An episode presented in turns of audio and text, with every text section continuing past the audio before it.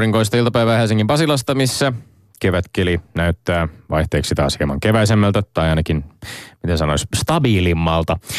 Iloinen muistutus myöskin kaikille kuulijoillemme sitä, että onhan tässä vielä kuusi viikkoa ennen kuin päivä alkaa taas lyhenemään. Se säästä. Meillä on tänään ilo saada vieraaksi yksi kaikkien näköön suomalaisista mailapelaajista, entinen sulkapalloilija ja nykyinen valmentaja Anu Nieminen. Lämpimästi tervetuloa. Ja mikrofoni auki. No niin, otetaan uusiksi. Tervetuloa lämpimästi studioon. Kiitos paljon. Öm, yksi aiheesta, johon me tänään tartumme, on se, kelle tai keille urheilija urheille. Leijonien Juhamatti Aaltonen meneillään olevissa MM-kisoissa totesi tokaisi urheilutoimittajalle videohaastattelussa, että ei me pelata teille, vaan meidän joukkueelle. Anu Nieminen käsi sydämellä. Miten oman peliurasi aikana ajattelit, kun kiersit maailman sulkapallokenttiä kolme kirjainta FIN nimesi perässä tai, tai olit äh, nelissä olympialaisissa urheilemassa? Ke, kenelle sinä pelasit?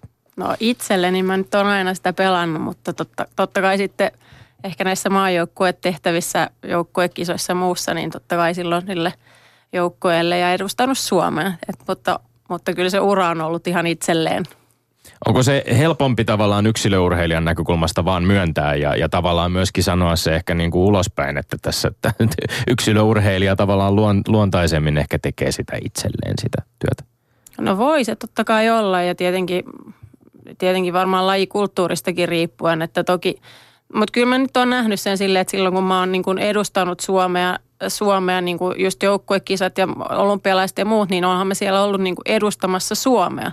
Mutta kyllä se, niin kun, se ura on ollut aina se niin kuin mun, mun ura, eikä, eikä koko Suomen ura. Et tietenkin, että kun sä pienenä aloitat on se laji mikä tahansa, niin – niin et, ethän sä silloin niin kuin ajattele sitä. No silloin nyt ajattele, että tämä on hauskaa, sen takia mä tätä teen, mutta, mutta niin kuin ehkä myöhemmässäkin vaiheessa, niin kyllähän, se niin kuin, kyllähän sä sitä itsellesi joudut tekemään.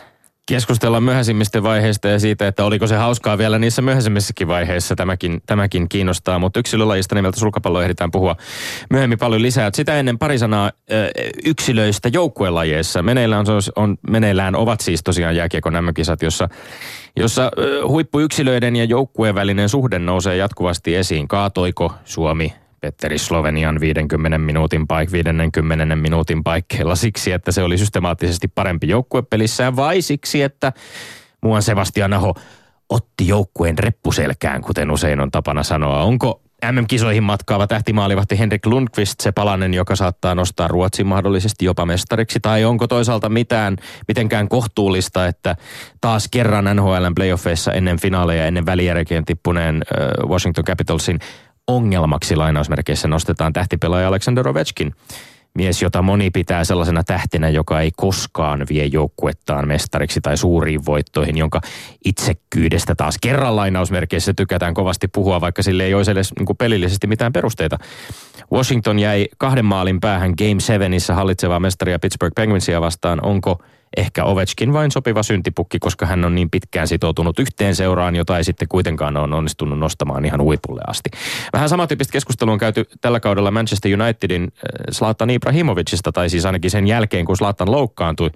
Ja joukkue onkin joutunut rakentamaan pelinsä ilman Slaattania ja muiden pelaajien varaan ja, ja toisenlaisen taktiikan varaan osittain. Moni on ollut sitä mieltä, että United pelaa paremmin ilman Slaattania. Ilman Siis 46 ottelussa 28 maalia iskenyttä hyökkääjää.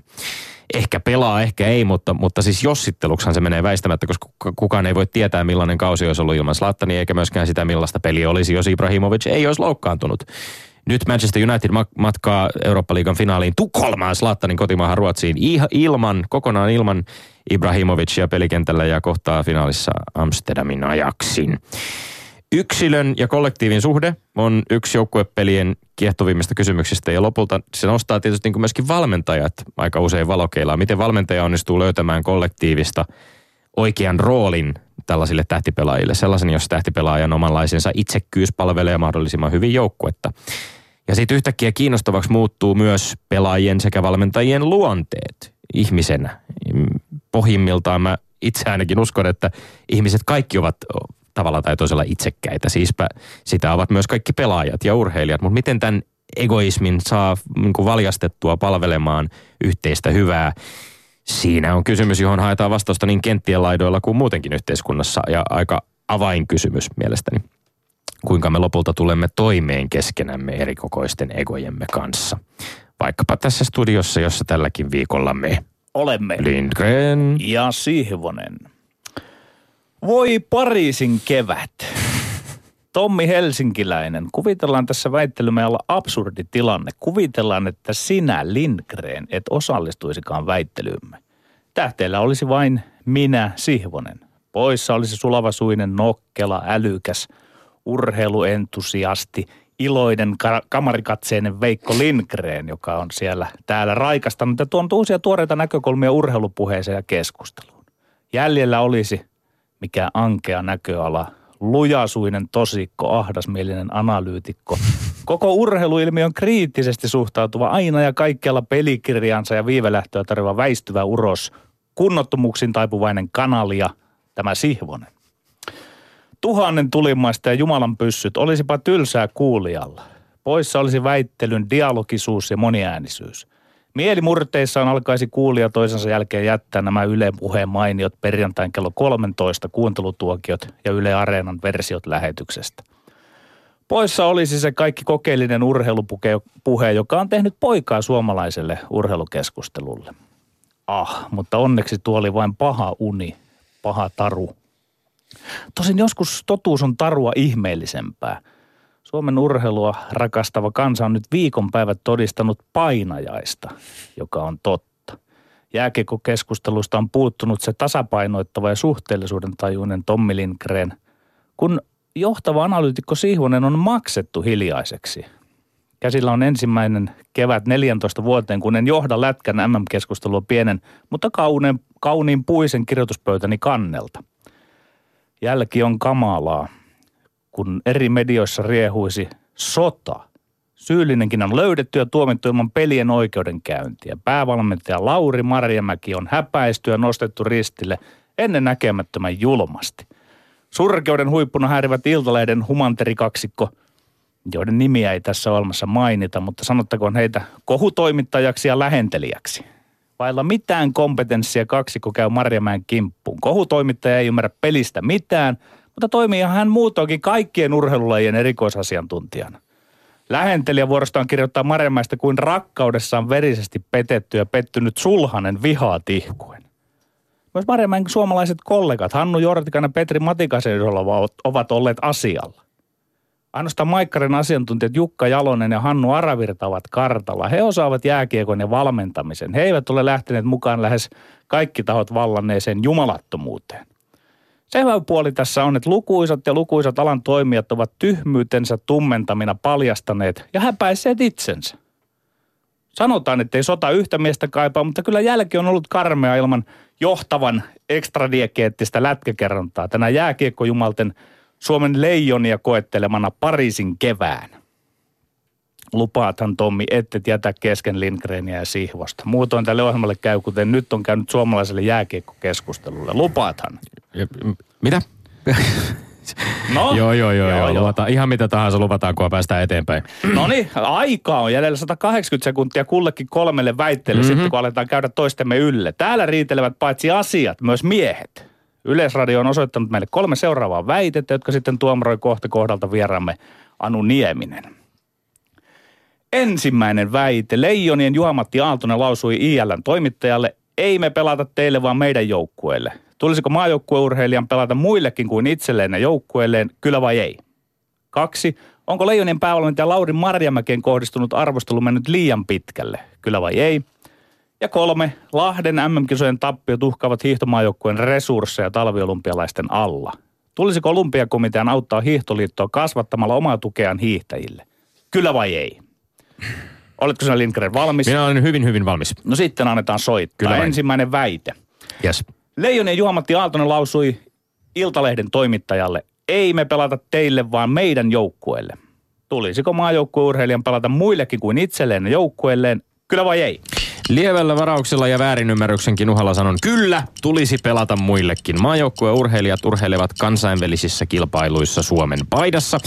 Ja jotta tätä hupia kansalle saataisiin, siihen myöskin sijoitetaan vuosittain reippaasti julkisia varoja. Näin ollen lähtökohtana on se, ettei urheilija voi ihan vain omaksi tai joukkuetovereidensa iloksi lähteä pelailemaan. Mutta vielä oleellisempaa tässä kysymyksessä on mun mielestä Juha-Matti Aaltosen retoriikka. Mä väitän, että urheilija puhui harkitsemattomasti, kun latasi, ettei me teille pelata. Tietysti ensisijaisesti fokus pitääkin olla oman joukkueen tekemisessä, mutta jonkun media-ammattilaisen olisi ihan hyvä kertoa Aaltoselle, miten tätä leikkiä leikitään. Maajoukkueurheilija on myös PR-lähettiläs ja median tai kansan suuntaan kintaalla viittaaminen ei ole kovin hyvä PR.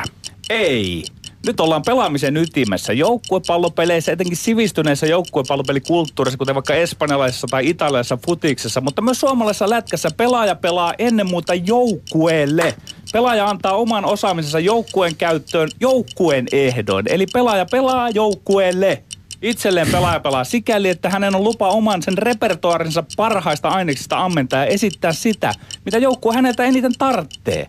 Sitten oikeastaan kaikki yli joukkueena pelaajan itsensä on pelkkä sivuseikka, jonkinlainen sivutuote. Ja sivuseikkojen tähden pelaaja ei tietenkään voi muuttaa pelaamistaan. Pelaaja pelaa aina joukkueelle, piste. Ei mu- mitään muuttaa pelaamista. Ei tässä ole puhe pelaamisen muuttamisesta. Tässä on kyse retoriikasta ja siitä, millä tavalla viestin, viestimien suuntaan, miten, millä tavalla median suuntaan pelaajat toimivat ja, ja puhuvat.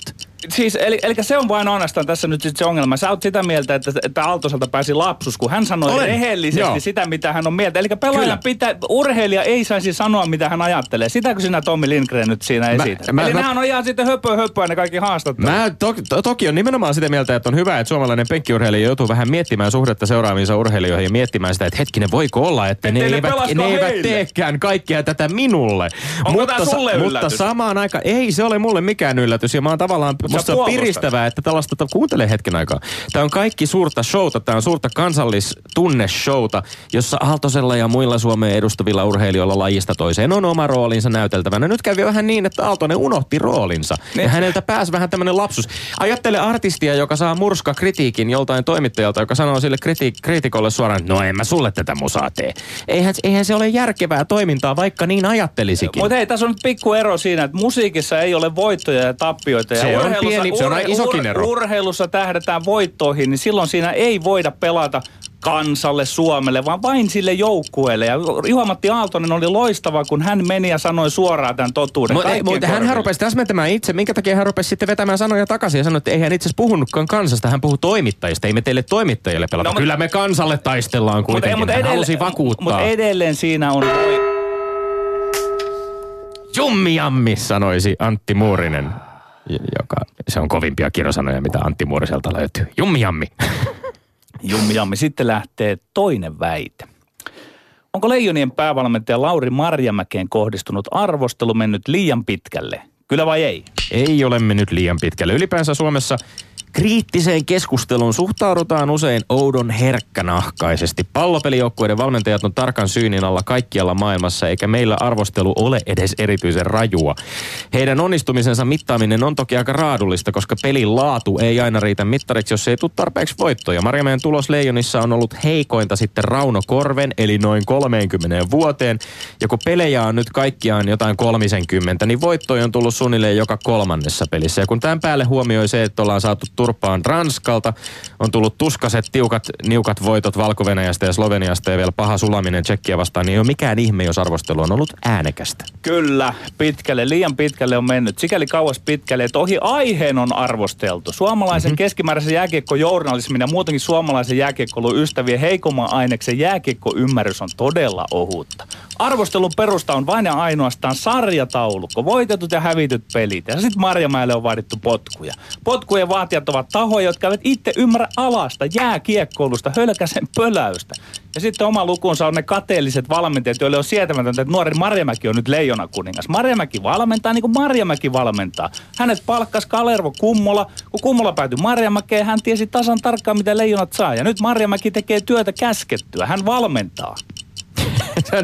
Hän valmentaa. Kummalla ylistyskin tuli sieltä. Onko, hän on tehnyt hyvää Ei, ei, vaan siis Kummola on valinnut tämän Marjamäen ja Marjamäki tekee Marjamäki valmentaa jo. Ja sä sanoit, että potkuja on vaadittu, mutta tämäkin tuntuu jotenkin siltä, että onko näitä tosissaan haadettu? Tämä on vaadittu. Tämä on tämmöistä mutuilua siitä, että kaikki vaativat potkuja, kun joku Juhani Tamminen siellä Pariisissa huutelee jotain omaa sekavaa horjanaansa veljistä ja pojittelee päävalmentaja Marjamäkeä. vaatii harva se päiväpotkuja Marjamäelle. Niin, no, tämä, mutta ei, tämä humanteri kaksikko, nämä toimittajat, jotka eivät ymmärrä pelistä mitään. Enemmän on itse melkein enemmän on, jos on yksi, jos sen oot tämän median jo nostanut aikaisemmin alkujuonnossa, mutta itse asiassa musta tuntuu, että enemmän on ollut keskustelu siitä, että onko tämä keskustelu, keskustelu lähtenyt lapasesta. Eli keskustellaan taas keskustelusta, kuten meillä aina keskustellaan niin, niin keskustelusta, niin, se, eikä itse asiasta. Niin, se johtuu siitä, että itse asiasta, kun ei ole kompetenssia. Ajattelin, siellä potkuja vaatii ammattimiehelle ihmiset, joilla ei ole kompetenssia no, vaatia on, sitä, niin se on ihan no, kerro, tilanne. Kerro, se, on, se on alennustila urheilujournalismissa. Jos ei pelkästään, sä puutut siihen, että ei pelkästään voittojen ja tappioiden perusteella voi Joo. lähteä arvioida tekemistä, niin jos pitää mennä laadullisiin perusteisiin. Esimerkiksi kerropa, Ranskapeli. Kerropa meille nyt sitten vähemmän valistuneille kiekon seuraajille, että onko laadullisesti Marjamäen peli ollut, Marjamäen leijonien peli ollut sellaista, että ei arvosteluun ole perusteita? Äh, siis, Saadaan ihan vaan niin kuin sattumaa, että kiekko on pomppinut, ei, ei, ei olla oikein pi- niin kuin. Pieniä sisällöllisiä nyansseja voidaan arvostella, mutta esimerkiksi nyt kun se Ranskapeli tuli turpaan siinä, niin kukaan ei huomannut sitä, että ahaa, nehän lähtikin eri pelisuunnitelmalla. Itse asiassa sillä pelisuunnitelmalla, mitä nyt mediassa toivotaan, että sen pitäisi valmentaa. Mutta hups, eipä sitä huomattukaan. Nyt vaan no, entäs, entä, ja Ranska silti pärjää Kanadallekin ihan Entä kritiikki siitä, että Slovenia vastaan pelattiin aivan liian hitaasti? Ei ollut minkäänlaisia ylivoimalla siniviivan ylityksiä. No, nyt jäätis. Just kun päästiin siihen pelit sitten, pelin sisällöllisen. Ei se mitään, jatketaan. No, ehkä jossain vaiheessa sitten. Kolmas väite. Kuulen puremista kolmas, aina. Kolmas, kolmas, kolmas, kolmas väite. Hyvä on, hyvä on. Lahden MM-kisojen tappiot uhkaavat hiihtomaajoukkueen resursseja talviolympialaisten alla. Tulisiko olympiakomitean auttaa hiihtoliittoa kasvattamalla omaa tukeaan hiihtäjille? Kyllä vai ei? Kyllä, aivan hyvin voisi olympiakomitea osaltaan auttaa. Nyt kun näyttää siltä, että hiihtoliitto joutuu, paik- hiihtoliitto joutuu paikkaamaan näitä Lahden MM-kisoista aiheutunutta tappiota karsimalla urheilijoiden resursseja, kuvitella, huoltoryhmää pienennetään, mitaliehdokkaiden ulkopuolella leirityksistä saatetaan karsia. Tähän on siis oikein viisasta, koska joukkueen laajuudella ei tietenkään ole mitään vaikutusta kokonaismenestykseen. Kokonaan oma lukunsa on se, että tämä Lahden hiihtoseura ja hiihtoliiton sopimuksiin perustunut tilanne, josta nämä talousongelmat pitkälti johtuu, se on oma ongelmansa, mutta eihän tätä nyt herra urheilijoiden piikkiin ole mitään mieltä laittaa, etenkin kun on talviolympialaiset tulossa. Ei, ei missään tapauksessa pidä olympiakomitean kasvattaa tukea hiihdolle. Maastohiihdon on kyettävä itse edes auttavasti huolehtimaan omasta taloudesta. Ei suomalaisen huippurheilun raha kasva puussa. Miksi ihmeessä hiihdolla olisi joku sellainen erityisasema huippurheilussa, että sille pitäisi antaa rahaa, joka on sitten pois muilta lajeilta. Eihän hiihto näillä näkymin ole edes mikään kovin potentiaalinen mitalilaji olympialaisessa tulevaisuudessa. Lahdes meni yläkantti, kun kuulemma yleisön kannustus siivitti urheilijoitaan. Tietääkseni seuraavat arvokisat moneen vuoteen ei ole Suomessa. Joutuvat hiihtäjät raukat pärjäämään ilman kotiyleisön tukea ja ilman lisärahaa. Peli on tiukkaa, mutta rehellistä. Hiihtoliitto itse kerätköön lisää rahaa. Nyt ei pidä mennä olympiakomitean rajalliselle pussille. Joku roti. Hiihto, ei hiihto ei ole potentiaalinen mitali. Hiihto on potentiaalinen mitalilaji. Niin siinä, talvilajeista, talvilajeista se on sen lisäksi vielä suuren yleisön silmissä ylivoimaisesti suosittu laji. Eikö tällä ole mitään Ai, merkitystä? se suosio. No nyt, nyt on silläkin jotain se, merkitystä. Se Tomi, mi, nyt mä haluan sulta tarkan selvityksen. Miltä lajeilta otetaan pois? Et kerro. Sinä, no kerro, mi, kerro, mitkä lajit tästä tulee kärsimään, jos olympiakomitea tulee lisäämään tukeaan e, e, eli, eli, siis me, ollaan, me ei olla mitään matematiikan neroja, mutta se on nollasumma peli, että kun yhdelle annat, niin se on joltakulta muulta pois. Niin kerro nyt, keneltä voidaan ottaa pois. Kun se, minä, miksi hiihdolle? Kerro, miksi hiihdolle äh, lisää mä, Tässä on paljon oleellisempaa se, että suomalaisessa urheilijohtamisessa on toitotettu jatkuvasti sitä, että urheilija on keskiössä. Mutta sitten kun vastaan tulee tilanne, jossa, jossa tällaiset arvokisat aiheuttavat tappiota, taloudellista tappiota, niin ensimmäisenä ollaan leikkaamassa urheilijoilta ja mä heidän muistan, kun sä väitit tässä studiossa, että MM-kisojen järjestelyt Lahdessa onnistuivat. No ei ne kovin hyvin onnistunut, kun nyt tuli tollain takki. Mutta hei, mä vielä peräänkuulutan sitä, että miksi... miksi Siitäkin ollaan puhuttu, miksi, mistä miksi, se on johtunut ylipäänsä. Niin, Huonoista sopimuksista, otet, jotka on tehty Lahden hiihtosauran hei, kanssa. Entäs jos paini tai sulkapallo ilmoittaisi, että nyt tarvitaan rahaa, että ollaan vähän sössitty täällä? Annettaisiko niille vai eikö annettaisi? Miten messuaisitko sinä ei, Lindgren täällä? Ei, tämä on täysin absurdia. Ei ole. Ei, onhan se absurdia. No kerro, ei, siis, miksi Tässä on jo ylipäänsä siis, niin kuin nyt on täysin luonnollista, että tapahtuu se, että kun me MM-kisossa ollaan saatu menestystä, meillä on talviolympialaiset tulossa, niin e, esimerkiksi olympiakomiteassa lajiryhmä vastaava oli Pekka Kärkkäinen on jo todennut, että hiihdon tukisummaa tullaan kasvattamaan, jottei totta urheilijat joutus, urheilijat joutus kärsimään Lahden kisojen taloussotkuista. Niin, mutta sä et pysty perustelemaan, että miksi hiihto on sen arvokkaampaa urheilu kuin toinen. Sen takia, että hiihto on itse sössinyt Ei nyt, hiihto niin sen a- muiden rahoja ohjata sitten Hiihto on sössinyt. Hiihto, hiihtoliitto, jos hiihtoliitto on sössinyt... Kolme aihetta on käsitelty. On siis aika mennä eteenpäin tuomarointiin, johon pääsemme Anonymisen kanssa aivan hetken kuluttua. Ylepuheessa Lindgren ja Sihvonen. No niin, ole hyvä Anu Nieminen. Tuossa on sinulle kolme pähkinää purtavaksi. Ota ohjat. Kiitos, kiitos. Ja mielenkiintoisia kommentteja teillä molemmilla. Öö, tota, tästä Aaltosesta, niin, niin joo, kyllä totta kai jollain tavalla sitä ollaan, ollaan tota edustamassa Suomea, mutta, mutta tota, ei, ei ehkä kukaan urheilija lähde, lähde kansalle pelaamaan. Että tietenkin, tietenkin edustetaan Suomea ja, ja se oma, oma käytös ja oma tekeminen täytyy olla sellaista, mitä, mitä voi niin kuin, ainakin mun mielestä, että sellainen, että sitä, sitä niin kuin arvostetaan ja sä teet parhaasi semmoinen, mutta ei, ei kovin moni voi niin kuin muuta vaatia. Tässä tämä, tämä kommenttihan tuli siis Yleurheilun toi, ö, toimittaja kysyi videohaastattelussa, totesi, että, että suunnilleen tähän tapaan, että kotimaassa on nyt, ollaan vähän sitä, että kansa, tämäkin oli mielenkiintoista, mistä tämä itse asiassa väite tuli, mutta että kotimaassa kansa on hieman sitä mieltä, että katastrofaalinen alku kisoille. Katastrofaalinen oli sana, jota hän käytti. Ja selvästi tämä sana katastrofaalinen, Aaltonen totesi heti kättelyssä, että ainahan se on niin kuin kansan mielestä katastrofaalinen, kun hävitään pari ottelua. Et selvästi hän niin kuin hieman provosoitui tässä tilanteessa. Eikö niin, Petteri? Niin, kyllä, kyllä. Ja sitten asetelma on sikälikin mielenkiintoinen, että puoli kansa on sitä mieltä, että Aaltonenkin on huono pelaaja. Ja sitten ehkä Aaltonen oli jonkunlaisessa tunnetilassa, mutta saako olla vai eikö olla, niin mitä se tuomari on Niin. siitä mieltä? Miten niitä tunteita Saahan hillitään? sitä totta kai, kun ei, ei, ei aina pysty kaikkia tunteita niin kuin kontrolloimaan, mutta, mutta tietenkin tarviiko olla sellaisessa, että kyllä niin kuin urheilijana sen tietää ihan sama periaatteessa mitä tekee, että voittaako vai häviääkö. Jos voittaa, niin, niin sitten osa sanoo, että no voitti sen takia, että parhaat ei ollut mukana tai mikä sitten onkaan. Eli per, niin kuin periaatteessa, että se niin kuin harvemmin urheilija miellyttää kaikkea siihen kyllä niin kuin tottuu uran aikana. Varmasti Aaltonenkin on tottunut siihen, että saa kritisismiä ja vaikka olisi tehnyt todella hyvää tulosta ja parhaansa ja mitä kaikkea. Että silleen erikoista niin kuin provosoitua tosta, että se niin kuin tuntuu siltä, että, että aika pienestä, mutta totta kai siinä on niin kuin varmasti niin kuin hänelläkin tietyt paineet ja varmasti ihan,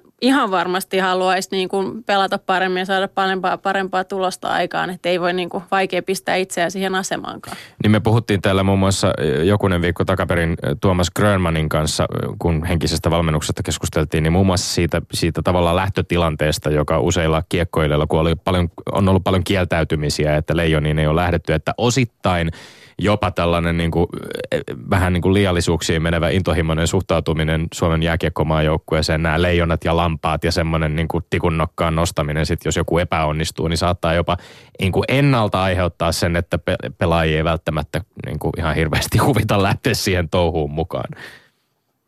Aaltonen- voi, niin- voi ehkä olla, mutta toisaalta taas sehän nyt kuuluu, niin kuin mä sanoin, että se, se nyt on, siihen on niin kuin tottunut, että se, se kuuluu siihen ja kun sä teet, sä teet periaatteessa se on niin kuin sama, että joku istuisi tässä teidän vieressä ja jo- joka koko ajan tulisi sanomaan teille, että oliko tämä nyt hyvä vai ei ja miten sä tolleen sanoit ja ruotis sitä tuolla julkisuudessa ja kaiken maailman medioissa, että harvempi ihminen niin kuin sitä ymmärtää, mi- millaisessa tilanteessa niin urheilijana joutuu olemaan, mutta toisaalta taas jos sä oot urheilu ja sä oot varsinkin noin iso, iso laji Suomessa kuin jääkiekko, niin, niin se kuuluu siihen ja se nyt on iltapäivälehdet tykkää tehdä, kärjestää asioita ja laittaa leijonia ja lampaita ja se, se myy, myy lehteä ja saa klikkauksia.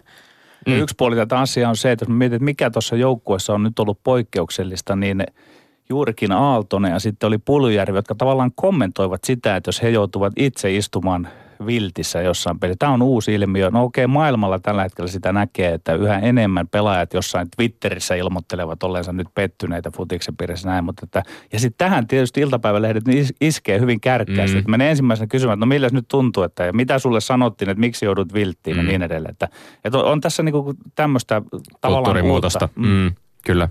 No mutta öö, uskaltaako tässä kysyä oikein, että miten tämä, miten tämä ensimmäinen väite nyt sitten kumma, kummalle puolelle verkkonauhaa se, se Kummalle muljat?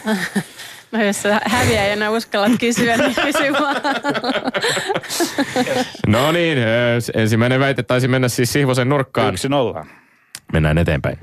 Joo, Marjamäen kritiikki, onko se mennyt kauhean liian pitkälle? Mä en ole itse asiassa hirveästi sitä seurannut. Kyllä mä nyt tiedän, että, että miten pelit on suun- suunnilleen mennyt, mitkä lopputulokset on ollut, mutta, mutta mä en ole ihan kauheasti tätä kritiikkiä kuullut enkä nähnyt ja tota, vaikea, vaikea silleen sanoa, mutta toisaalta tässä nyt on, nämä nyt on näitä tällaisia tilanteita, että ei niinku ehkä pysty ihan suoraan sanomaan, että kun totta kai valmentajalla on niin kuin jonkinnäköinen vastuu siinä ja valmentaja pystyy, pystyy omalla tekemisellä ja panoksellaan tekemään niin kuin aika isojakin eroja just tuommoisen joukkuehenkeen ja siihen pelaamiseen ja miten ne lähtee ne pelit. Ja, ja onhan sitä itsekin Tanskassa pelannut joukkuematseja niin kuin liigaa, niin siellä niin kuin huomaa sen, että onhan niissä valmentajissa eroa ja miten se, mitä se valmentaja sanoo ennen sitä matsia, niin millä tavalla se niin kuin sytyttää mua pelaajana, mutta se on voinut taas jollekin toisella olla niin kuin taas, että semmoinen, mistä mä en ole tykännyt, niin se on ollut ihan onnessaan siitä, että nyt on saatu hyvä valmentaja. Että kyllä,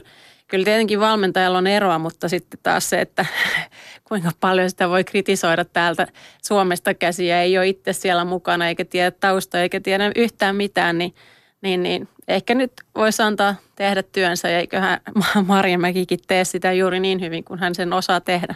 Marjamäkihän itse on todennut, että ei hän seuraa mediaa millään tavalla. Hän keskittyy täysin omaan työhönsä ja tämähän on ihan täysin, siis näinhän se pitääkin mennä. Ei, ei häntä varmasti hetkauta suuntaan eikä toiseen, jos häntä, häneltä toimittaja kysyy paikan päälle, että mitä mieltä olet tästä keskustelusta, jota käydään sinun asemastasi tai jostain ajojahdista, niin hän toteaa, että emme tiedä, mistä te puhutte. Haluatko Tommi valistuneen arv- arvaukseni siitä, että onko se ihan totta, kun Marjamäki näin sanoo, että kyllä se vaan... Öö, kerro. Niin, kyllä, Niin. Se, kyllä se nykyaikana tihkuu tavallaan se Mm. tunnelma sieltä, mikä se on kotimaassa, niin ihan sinne Pariisiin asti, että...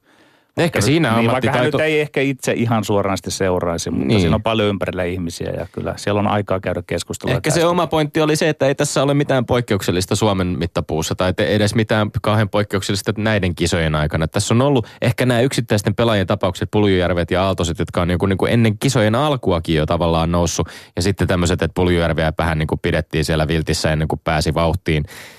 Se on jo jollain tavalla korostanut nyt sitä, että tämä olisi niin kuin kauhean rankkaa tämä kritiikki, mutta kyllähän tämmöistä samaa kritiikkiä käydään pallopelistä toiseen, maasta toiseen ihan samalla tavalla.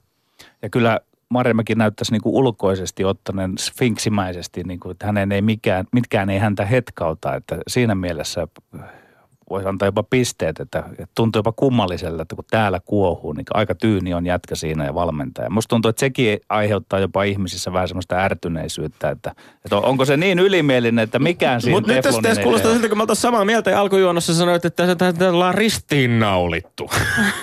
Siis ollaanhan ristiinnaulittu, mutta se, että onko se tieto mennyt hänelle asti ja miten hän siihen on Tietääkö hän olevansa ristillä? Niin. No varmasti hän tietää, että, että kritiikkiä on saanut ja varmaan ehkä Jukka Rautakorven saamat potkut myös niin aiheuttaa siinä sellaista e- en tiedä paineita, vaan epätietoisuutta siitä, että voiko hänelle käydä samalla tavalla ja jos käy, niin milloin käy. Ja, ja, ja siis varmasti niin kuin sillä tavalla tilanne on eri, erilainen kuin ennen, mutta, mutta toisaalta taas sitten niin se kuuluu siihen, että toisa- eikö ole jotain jalkapalloilijoita, jotka on ammuttu kotimaassa, kun ne on, ne on epäonnistunut ja tulleet Marjamäki nyt on vielä elossa, että sillä menee ihan hyvin. Äärimmäis. No joo, joo, ei se kauhean yleistä ehkä jalkapallonkaan puolella ole, mutta siis on, on toki ollut tämä surullisen kuuluisa Escobar-tapaus aikana, josta on itse asiassa hieman epä, epäselvyyttä, että mistä se, mistä se kaik, kaiken kaikkiaan johtui. Mutta, tota, mutta toki voi olla, että oli, oli selkeä linkki myöskin Yhdysvaltain nämä kisoihin. Mutta pystyykö tästä löytämään jotain eroa Lindgrenin ja Siivosen välillä, että mm, onko, onko naulat laitettu Marja, Marjamäen tota, käsiin vai ei? Ja no sitä mä en tiedä, kun mä en ole niitä lukenut, mutta ehkä kun kritiikka kuuluu tähän, että nyt on tällaista työtä, niin en mä tiedä, onko se mennyt liian pitkälle, että toivottavasti ei. Niu- Ehkä niukka, niukka voitto sinne. Niukka tasoitus Joo. täältä jälleen verkkonauhan mitalla. Tota, sitten viimeiseen aiheeseen, jossa puhuttiin vähän hiidosta ja, ja tota, Lahden nämä kisojen aiheuttamista tappioista. Nyt jännittää, miten menee tuon. Jännittää kyllä. No joo, tämä ehkä, tää ehkä herättää mussa niinku suurimpia tunteita tässä, että niinku just entisenä urheilijana ja sitten miettii, että miten se on mahdollista, että Hiihtoliitolle ei ole niinku erikseen, erikseen sellaista budjettia siinä, että pidetään nyt nämä niinku urheilijoiden rahat tässä, Ja, ja tu, niin kuin se, että ne, ne kuitenkin, onhan meillä nyt hiihdossa kuitenkin niin kuin pärjätty ihan hyvin ja ne varmasti ne urheilijat, jotka sitä tukea saa, niin ansaitsee sen tuon, että tämä ei nyt ole mikään sellainen hillitö rahasampo tämä, tämä, tämä niin kuin urheilu, niin, niin varmasti kaikki tuki juuri tarvitaan. Ja just tällaisena vuonna, että valmistaudutaan olympialaisia ja niin kuin Suomen kansa haluaa niitä tuloksia, oikeasti halutaan niitä tuloksia ja hiihto varsinkin tämmöinen perinteinen laji, niin, niin ja muutenkin jotenkin niin, niin kuin ärsyttää se, että, että se on niin kuin, et, no joo, no nyt meni vähän näin, niin nyt ei sitten olekaan rahaa näille urheilijoille, mutta taas se, että pitäisikö olympiakomitean lähteä sitten niin kuin hiihtoliiton juttuja paikkaamaan, niin siitä, siitä mä nyt en ole ihan varma. Joo, se oli se meidän muotoilu kuitenkin.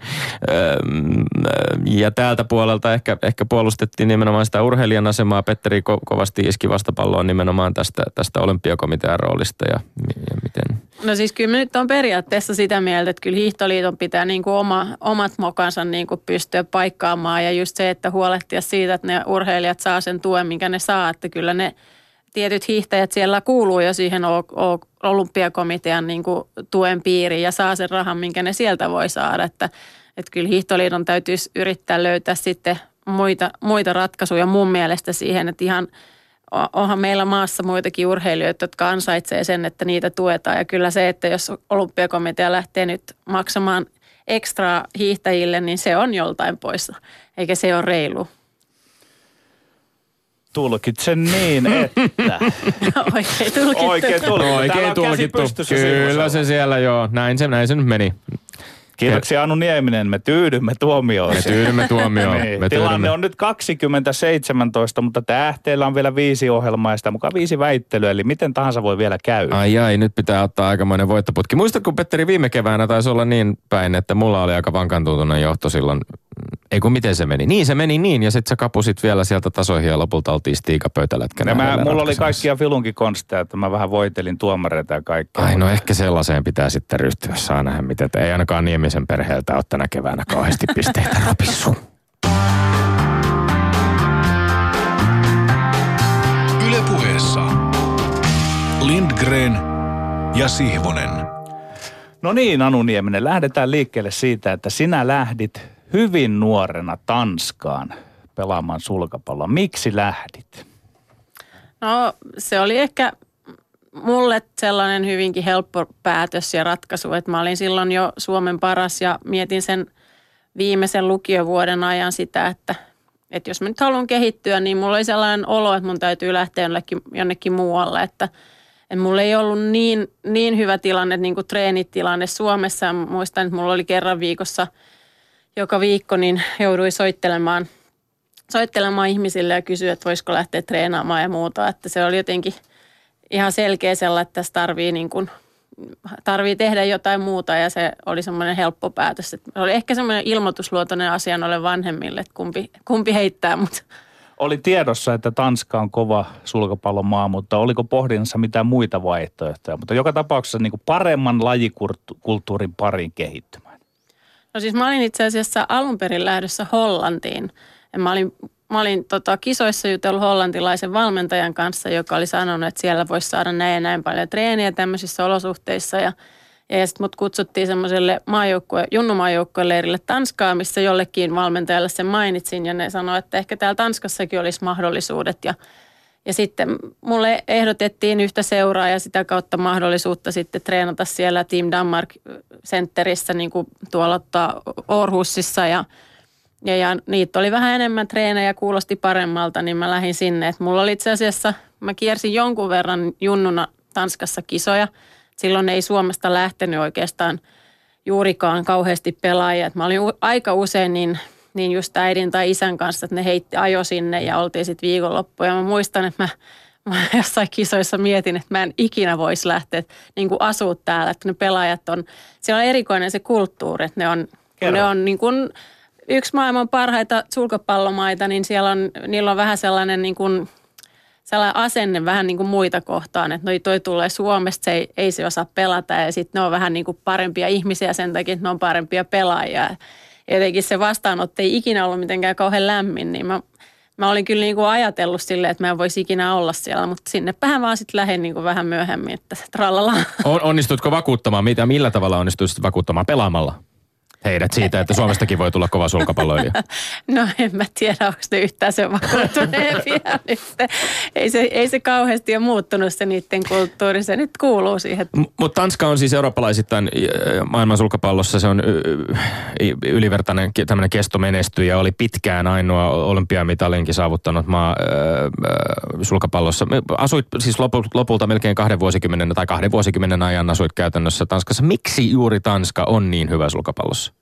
No siis siellähän on tosi pitkät niin kuin perinteet ja lajikulttuuri ja, ja nykyään, en tiedä mistä se on niin kuin alkanut, mutta siis nykyäänhän se niin kuin tekeminen ja, ja kaikki se valmentajat ja, ja siis jotenkin valmennusosaaminen ja kaikki, niin ne on niin kuin todella korkealla tasolla. Ja just se, että siellä niin kuin kehitetään sitä koko ajan, mietitään, että aasialaisethan on meidän lajissa ne, jotka on ne parhaat ja – ja, ja jos miettii, että eurooppalaiset vasta asialaiset pelaajat, että asiassa sulla on massaa ihan hirveästi ja ne aloittaa kuusivuotiaana ja treenaa niin kuin koko päivän. Että aamu kolme tuntia ja iltapäivällä kolme tuntia ja sitten vielä illalla pari tuntia ja se treenaaminen on ihan erilaista, niin Tanskassa mun mielestä ne aika hyvin niin kuin miettii just sitä, että millä tavalla me pärjätään, millä tavalla – treenimäärät on niin paljon pienemmät, eikä, eikä voikaan lisätä niitä samalla tavalla, niin ne niin kuin on jo, jollain tavalla löytänyt sen, sen siihen, että mikä on se oikea tapa näillä pienemmillä treenimäärillä, että miten me saadaan mahdollisimman paljon siihen yhteen treeniin, jotta se riittää. Nyt toimit Anu Nieminen myös valmentajana. Mitä olisi siitä tanskalaisesta sulkapalloidentiteetistä muutamia sellaisia asioita, joita haluaisit tuoda tai mahdollisesti tuotkin nyt Suomeen? No kyllä ehkä semmoinen niin kuin vaatimustaso ö, treeneissä valmentajilla, oma vaatimustaso ja sitten just pelaajien suuntaan sellainen niin kuin se, se la, laatu, että millä laadulla tehdään niin kuin sitä treeniä ja sitten ehkä sellaista niin kuin, just sitä niin kuin ymmärrystä siitä, että miten tärkeitä ne yksityiskohdat siinä oikeasti on. Että ei, että ei niin kuin riitä, vaan treenataan jotain, vaan niin kuin pitäisi oikeasti miettiä mitä ja koko ajan miettiä sitä, että – jos mä nyt lyön tuonne takakentälle, niin millainen se lyönti on, että onko se tarpeeksi nopea, onko se tarpeeksi korkea, mikä, että semmoiset niin olisi mun mielestä tärkeitä sellaisia yksityiskohtia. No, lajikulttuurista kun puhutaan ja puhutaan vaikkapa Tanskan vahvuudesta sulkapallossa, niin usein just puhutaan siitä, että on perinteitä, on sitä lajikulttuuria, on, on pitkä historia, sitten on myöskin sitä myötä tietysti niin kuin resursseja. M- miten, miten näet, onko lainkaan, läheskään niin kuin vaikkapa Tanskan kaltaisen sulkapallolajikulttuurin synnyttäminen tai tuominen Suomeen jonain päivänä mahdollista. On puhuttu paljon siitä, että esimerkiksi kun sulkapallon harrastajamäärät lähti voimakkaaseen nousuun 80-luvun, 80-luvun loppupuolella, et, et siinä esimerkiksi niin kuin on ollut vaikuttavana tekijänä, voin yhtenä vaikuttavana tekijänä ollut Pontusjäntin menestys silloin. Onko ihan tällaisten niin kuin yksittäisten pelaajien, esimerkkiä sä puhuit siitä aasialaisten maiden ylivallasta – mutta kuitenkin esimerkiksi tällä hetkellä naisten maailmanlistalla on kakkosena espanjalaispelaaja, kolmosena, nelosena miesten listalla on kaksi tanskalaispelaajaa. Voisiko ihan jo tällaisen niin kuin yksittäisten tähtipelaajien esimerkki myöskin kiihdyttää sitä lajikulttuuria entisestä? No totta kai onhan ne niin kuin esimerkit ja tuollaiset niin menestyks, menestystarinat, nehän on tosi tärkeitä just lajeille, mutta en, en mä niin kuin näe, että se, on, että se on pelkästään se, että se, sit sitä pitäisi osata hyödyntää, että on meillä Suomessa esimerkkejä lajeista, lajeista, joita nyt te mainitse, missä on menestytty, mutta sitä ei ole osattu hyödyntää ja sitten siitä ei ole kuitenkaan niin kuin se laji saanut sellaista nostetta, että että totta kai se olisi hyvä, jos olisi semmoinen, mutta, mutta se, se vaatii sitten kaikkea muutakin. Mutta kyllä mä oon sitä mieltä, että et eh, en mä niinku lähtisi sanomaan, että nyt meidän täytyy tehdä just niin kuin Tanskassa, mutta kyllä totta kai samalla tavalla kuin urheilija, jos sä haluat kehittyä, niin sä katsot maailman parhaita, mitä ne tekee ja millä tavalla ne pelaa ja kehität sitä omaa juttua, niin samalla tavalla kannattaa ottaa malleja sieltä ja ottaa niitä asioita, mitä pystyy tuomaan. No jos äh, Anu Niemisen, Anu Wekströmin silloin kohdalla nuorena pelaajana oli systeemi ja rakenteet oli sellainen, että koit, että on lähdettävä ulkomaille kehittyäkseen. Entä jos törmäät nuoreen lahjakkaaseen sulkapalloilijaan tänä päivänä itse toimit valmentajana täällä, näet lupaavan potentiaalisen huippusulkapalloilijan, niin kehotatko pysymään Suomessa vai lähtemään ulkomaille? No siis kyllähän mä totta kai on, niin kuin on sitä mieltä, että, että – Äh, siis mulle se oli vai, oikea vaihtoehto, että kyllä niin kuin pelaajan täytyy niin kuin itse, itse löytää se oma tiensä ja, ja niin kuin tavoitteena tietenkin niin kuin mullakin, koska mun iso suuri unelma on se, että mä pystyn jollain tavalla tuomaan omaa panostani siihen, että me saataisiin sulko, suomalaista sulkapalloilua kehitettyä, niin olisi se, että Suomessa pystyy siihen, että jos sä haluat, vaikka sä haluaisit olla niin kuin maailman paras, niin sä pystyisit siihen myös Suomessa, että ei tarvitsisi lähteä minnekään. Mutta kyllä niin kuin tälläkin hetkellä meidän parhaat maajoukkuepelaajat, niin kyllä niille niin kuin se tekee ihan hyvää käydä välillä ainakin jossain muualla treenaamassa tämmöinen ymmärrys ja arvostuskysymys. Sä oot todella menestynyt huippuurheilija, mutta mä väittäisin, että sun tasoa ja menestystä se ei ehkä riittävästi Suomessa ymmärretty. Sä oot, et ole voittanut EM, MM ja saati olympiamitalia. Fakta on, että olit kuitenkin kovaluu. Suomen paras, neljät olympialaiset, maailmanlista sijoitus parhaimmillaan peräti 13. Ää, Mä nostan nyt suomalaisen urheilukeskustelun uuden ulottuvuuden. Pitäisikö meidän ymmärtää antaa arvo ja peräti itseisarvo semmoisellekin asialle, että joku tekee urheilusta ammatin? Sinä urheilit ammatiksesi siellä kuitenkin kaukana Suomesta ja tienasit sillä leipäsi. Tienasin. Vai tienasitko? niin. No joo, se oli se tarkoitus, mutta miinuksella joka vuosi menin. Että mm. siis, no varmaan niin kuin ehkä sitä väärä, väärä lajivalinta sen, niin kuin sen suhteen, mutta eihän mä niin kuin rahasta sitä onneksi ikinä tehnyt, mutta siis – mutta siis tienasit kyllä, kuitenkin sillä. Kyllä se siis mun mielestä on niin kuin, että varsinkin sitten, että voihan nyt sitä olla ammattilainen ja sitten sä et, et pärjää ja sä, tai siis sä et niin kuin elä sitä ammattilaisen elämää. Että kyllä siinäkin on niin kuin eroja, mutta kyllä mä oon niin kuin sitä mieltä, että jollain tavalla kyllä ehkä olisi hyvä niin kuin nähdä se, se niin kuin, että mikä siinä on, koska siis jos miettii urheilijoita niin kuin työelämässä ja muussa, niin se – se kaikki muukin, mitä siitä urheilusta saa ja mitä sä opit muutakin kuin sen oman lajin ja ne jotkut tietyt taidot, niin, niin sehän on niin kuin ihan mahtava paketti, että jos niin kuin puhuttiin, puhuttiin niin tuossa tota olympiakomitean, mikä se on nyt on urheilija, jo valiokunnassa, missä mä nyt olen jäsenä, niin siitä, että jossain maassa niin, niin on olympiakomitea, olympiakomitea on niin kuin antanut suosituksia urheilijoille, tämmöisiä, jotka on päässyt olympialaisiin työelämään. Et, et niin kuin, minkä takia ei Suomessa, koska kyllähän niin kuin monella urheilijalla on todella paljon niin kuin sitten kaikkea muutakin sellaista, mitä siltä ammattiuralta saa niin kuin mukaansa, niin mun mielestä helppohan niin kuin itse urheilijana sanoa tässä, että mun mielestä se on todella arvostettavaa.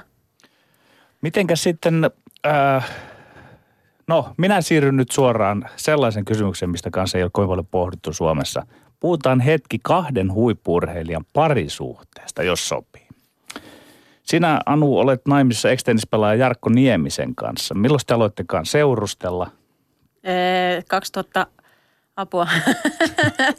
Suurin piirtein. 2003. Niin, tästä pääsen semmoiseen ajatukseen, että millaista se oli ajankäytöksellisesti ja sitä mukaan, mikä se semmoinen tapaamisen frekvenssi? Pystyttekö te elämään niin sanotaan normaalia parisuudetta? Sulla on nyt vertauskohta, koska nyt te elätte mahdollisesti sitä. Millaista elämää se oli kahden huippureilijan kesken? No eihän me olla missään vaiheessa silloin, kun ollaan ura, uraa luotu, niin, niin eletty normaalia parisuhdetta. Frekvenssi, en tiedä, siis hyvin vähäistä oli meillä niin kuin yhteinen aika. Että ollaan me joskus lentokentällä, lentokentällä tavattu sille, että Jarko on ollut ehkä joku välilasku Köpiksessä. Mä oon lähtenyt silloin kisaan, että silloin oltiin puoli tuntia siinä. Ja sitten jos oli loukkaantumisia, niin sitten ehittiin olla vähän enemmän yhdessä. Onko se sitä sitten, että tavallaan vain huippurheilija voi ymmärtää toista huippurheilijaa? Onko siinä jonkinlainen tämmöinen ulottuvuus ehkä siitä, että kaikki niin kuin treenaaminen, kaikki se mitä se vaatii, äärimmäistä kurinalaisuutta, niin kuin intohimoa siihen harjoitteluun ja muuhun. Onko tämä sellainen asia, jonka tavallaan – niin kuin ehkä vain toinen huippurheilija voi ymmärtää täysin?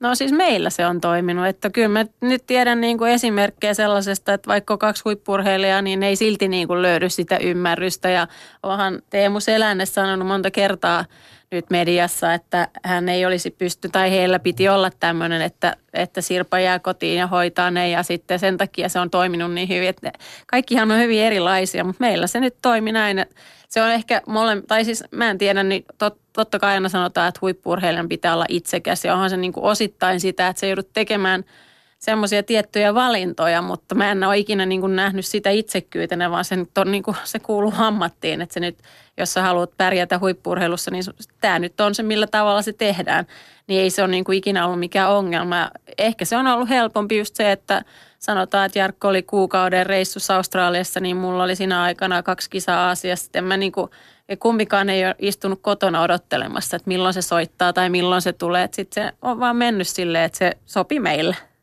Ylepuheessa Lindgren ja Sihvonen. Ö, Anu Nieminen omaa sykua. Wexström ö, on vieraanamme ja puhumme sulkapalloista. Nousit tosiaan, niin kuin Petteri mainitsikin, sulkapalloilun maailmanlistalla kaksinpelissä aikanaan 13 ja nelinpelissäkin 16. Ja esimerkiksi urheilulehden arvioissa Suomen kaikkien näköjen mailapelaajista nostettiin viidenneksi heti samaa lajia pelanneen Pontus Jäntin perässä. Jäntin, joka muuten maailmanlistalla oli korkeimmillaan 18. Mutta nyt kun tämän uran päättymisestä on jo hetken aikaa kulunut, niin millä tavalla itse, me puhuttiin hieman tuossa aikaisemmin ennen lähetystä itse asiassa siitä, että jos sinä olisit vaikkapa syntynyt sinne Tanskaan ja olisit ihan alusta lähtien sitä pelaajapolkua käynyt sieltä, niin millä tavalla pystytkö jossittelemaan itse sitä, että millainen sulkapallopelaaja sinä ehkä olisit silloin ollut?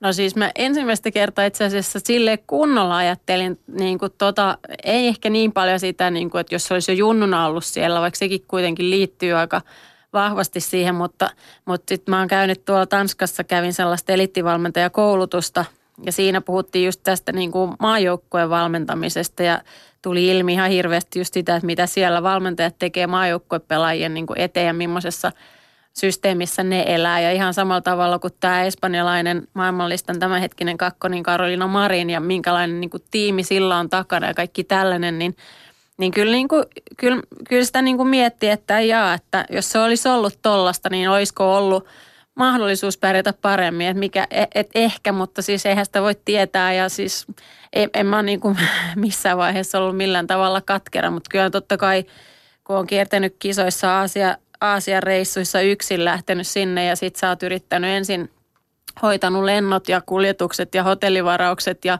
sitten ei olekaan kukaan tullut hakemaan ja sitten soittelet sinne, että onko joku tulos hakemaan ja yrität löytää jonkun numeroista joku vastaa ja sitten kun sä pääset paikalle, niin sitten pitää yrittää selvittää, että milloin on treenikenttä mahdollisuus ja sitten ei olekaan treenikenttää. Ja sitten pitää yrittää malesialaisten miesten kanssa keskustella siitä, että joku blondi Suomesta, niin sen pitää myös päästä treenaamaan. Ja ja sitten kun on tapellut siitä, niin sit pitäisi löytää se pelikaveri sinne. Ja siis onhan siinä ollut paljon semmoista, mitä on joutunut hoitamaan, mitkä, mitkä muille pelaajille on niin kuin vaan hoidettu. Eli kun kaikki toimii, niin silloin on aika paljon helpompi keskittyä siihen itse tekemiseen, niin, itse pelaamiseen, harjoitteluun. Paljon energiaa mä oon käyttänyt niin kuin kaikkeen muuhunkin. Että ehkä se olisi ollut, en tiedä millainen lopputulos olisi ollut, jos se olisi voinut tehdä niin kuin tanskalaiset pelaajat, ne kävelee hotellihuoneeseen, joku ilmoittaa, että nyt kuudet lähtee bussiin ja tulkaa sinne ja kaikki hoidetaan.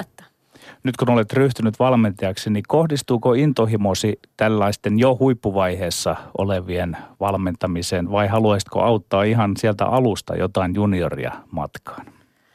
Siis kyllä se kohdistuu ehkä eniten just siihen, että, että mä haluan niin kuin jollain tavalla auttaa tässä Suomen sulkapallon kehityksessä ja sitten – kyllä mä tällä hetkellä valmennan kyllä niin kuin maajoukkuetta, mutta myös seurassa ihan tämmöisiä niin kuin aloittelijoita ja, ja tykkään niin kuin molemmista, että, että jollain tavalla ehkä täytyy itsekin ehkä löytää se, mikä on just se mun juttu, mutta, mutta niin kuin intohimona on se, että mä haluaisin, että meidän pelaajilla olisi niin kuin ne eväät siihen, mitä tarvii, että jos ne jossain vaiheessa päättää, että mä haluan olla maailman huippu, niin niillä olisi se mahdollisuus siihen. Ja sitten just se, että – että kyllä niin kuin siinä huippuvaiheessa, kun sä oot siellä, niin se – se vaatii niin kuin ei pelkästään siltä urheilijalta, vaan siltä joka, kaikelta siitä, mikä on siinä ympärillä myös aika paljon. Tämä kehitystyö eh, liittyen sulkapallon kehittämiseen Suomessa, se on, se on selkeästi intohimon asia, sydämen asia sulle. Eh, keväällä 2015 Euroopan sulkapalloliitto valitsi sut vuoden naiseksi sulkapallossa 2014 ja palkitsemisen taustalla oli sekä nämä peliuran saavutukset että myöskin pitkäjänteinen työ sulkapallon kehittämiseksi. Muun muassa eh, työskentelit omassa valmennuskeskuksessa Tanskassa, jossa siis pitkään myöskin valmensit sulla tällä hetkellä on, sit, on, on valmennuskoulutusta meneillään edelleen sekä Tanskassa että Suomessa, eikö näin?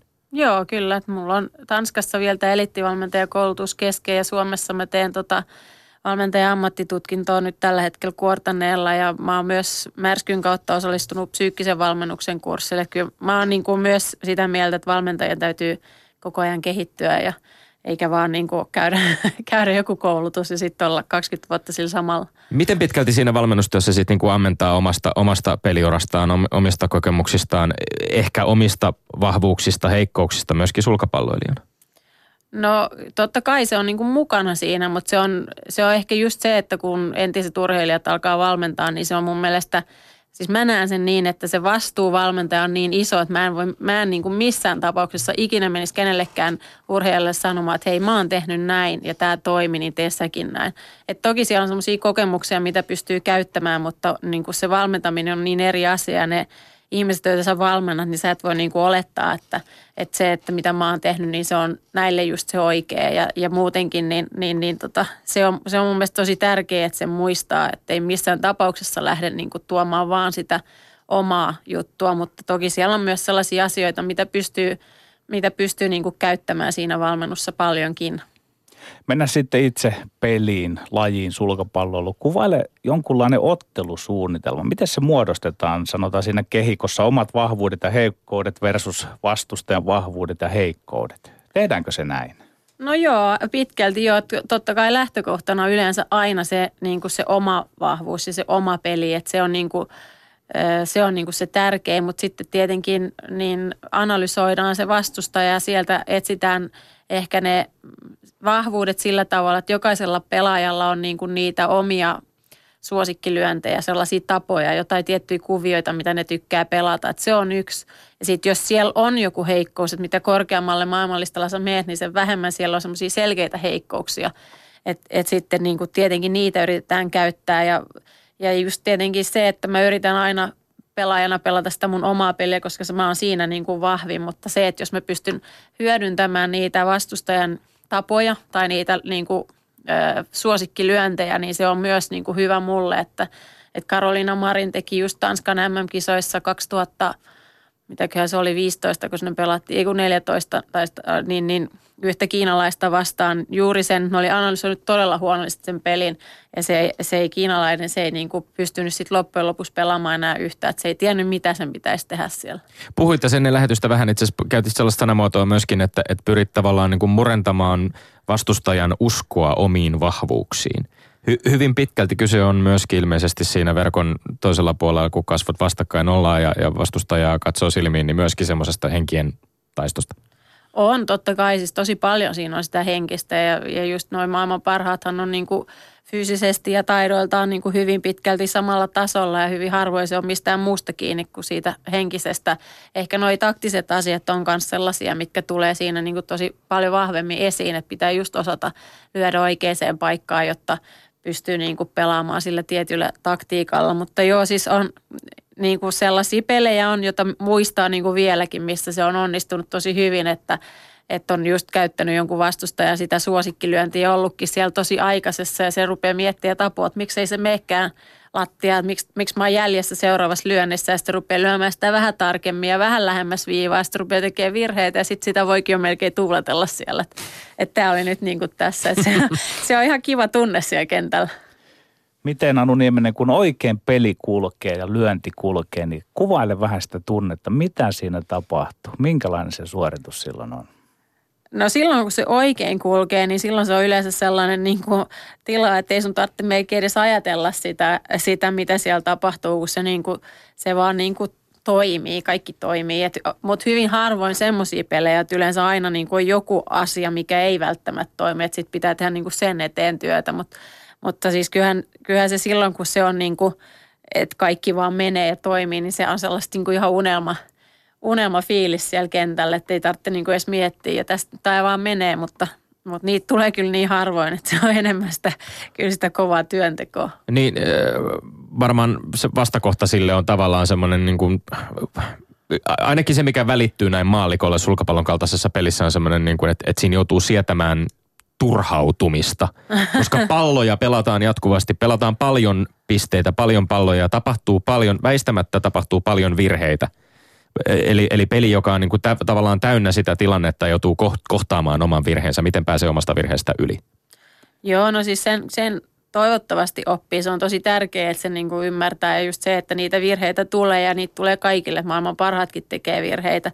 Et se nyt ei ole niin kuin ehkä siinä, että sitten ne pelit, missä, missä niin kuin melkein mitä tahansa yrittää, niin mikään ei onnistu, niin ne, ne, ne voi olla sellaisia vähän niin kuin ehkä enemmänkin ärsyttäviä, että – Että ne semmoiset niin virheet siinä pelin aikana, niin ne nyt kuuluu siihen, että kunhan nyt ei tule viimeisen kahden pisteen aikana, niin sitten on ihan hyvä. Mitkä on ne kaikkein selkeimmät fyysiset ominaisuudet, jotka tekee eroja maailman ihan parhaimpien pelaajien välillä? No toi on kyllä paha. Siis jos miettii niin kuin maailman parhaita, niin ne on kyllä fyysisesti kaikki niin kuin hyvässä kunnossa. Että, että siis eihän, sulla täytyy olla todella hyvä kestävyys, mutta myös voima ja nopeus. Ja siis meillä on niin monipuolinen laji, että siinä on aika paljon erilaisia fyysisiä ominaisuuksia, mitä pitää olla. olla. Että harvemmin niin kuin maailman, maailman huipulla niin kuin kenelläkään jää siitä kiinni, että – että kyllähän niitä näkee siis sellaisia pelejä, mitkä on tosi pitkiä ja sitten katsoo, että okei nyt toi vastustaja on ehkä vähän hyytynyt. Eikä pysty ihan samalla tavalla enää siinä sit toteuttamaan sitä omaa taktiikkaansa, mutta, mutta ei sitä niin kuin kauhean usein tapahdu. Kaikkiin pallopeleihin pätee se, että se pelialueen keskusta pitää ottaa hallintaan. Miten se sulkapallossa otetaan? Millä lyönneillä, millä liikkumisella? Lyhyesti ja ytimekkäästi. Joo, mm. tuu meidän treeneihin, niin voidaan, voidaan vetää sellainen pikku treeni siitä. No, se on aika monimutkaista niin kuin tälle, tälle niin kuin selittää, että se eihän meilläkään niin kuin joka kerta juosta siihen keskelle, vaan se on juuri te- tekee se pelikestustan eli eri kohtia siellä kentällä, jotta sä ehdit palloihin. Että jos sä joka kerta juokset keskelle, niin sä et ehdi kaikkiin palloihin. Että mutta se on pitkä, pitkä selitys. Ei oteta sitä tässä nyt. Nämä avaavat sanat riittävät varsin hyvin. Kiitos kun kävit avaamassa meille sulkapallon Salo ja. Kiitos paljon. Ja sitten lopuksi Tommi Lindgrenin maineikkaat urheiluterveiset. Tällä kertaa yhdysvaltalaiselle Benjamin Patcheville, 18-vuotiaalle nuorelle miehelle, joka juoksi viime, viikonlop- viime viikonloppuna Indianapolisissa puolimaratonin aikaan 1.11.53 jalassaan kroksit. Kyllä, muoviset reikäsandaalit, joista oli Patcheville selvästikin iloa, koska hän kommentoi, tuntui kun olisi pieni tuuletin, joka puhaltaisi jalkoihin. Nostan hattua, me olemme Lindgren ja Sihvonen, pysykää hän tyylikkäin. Kuulemiin.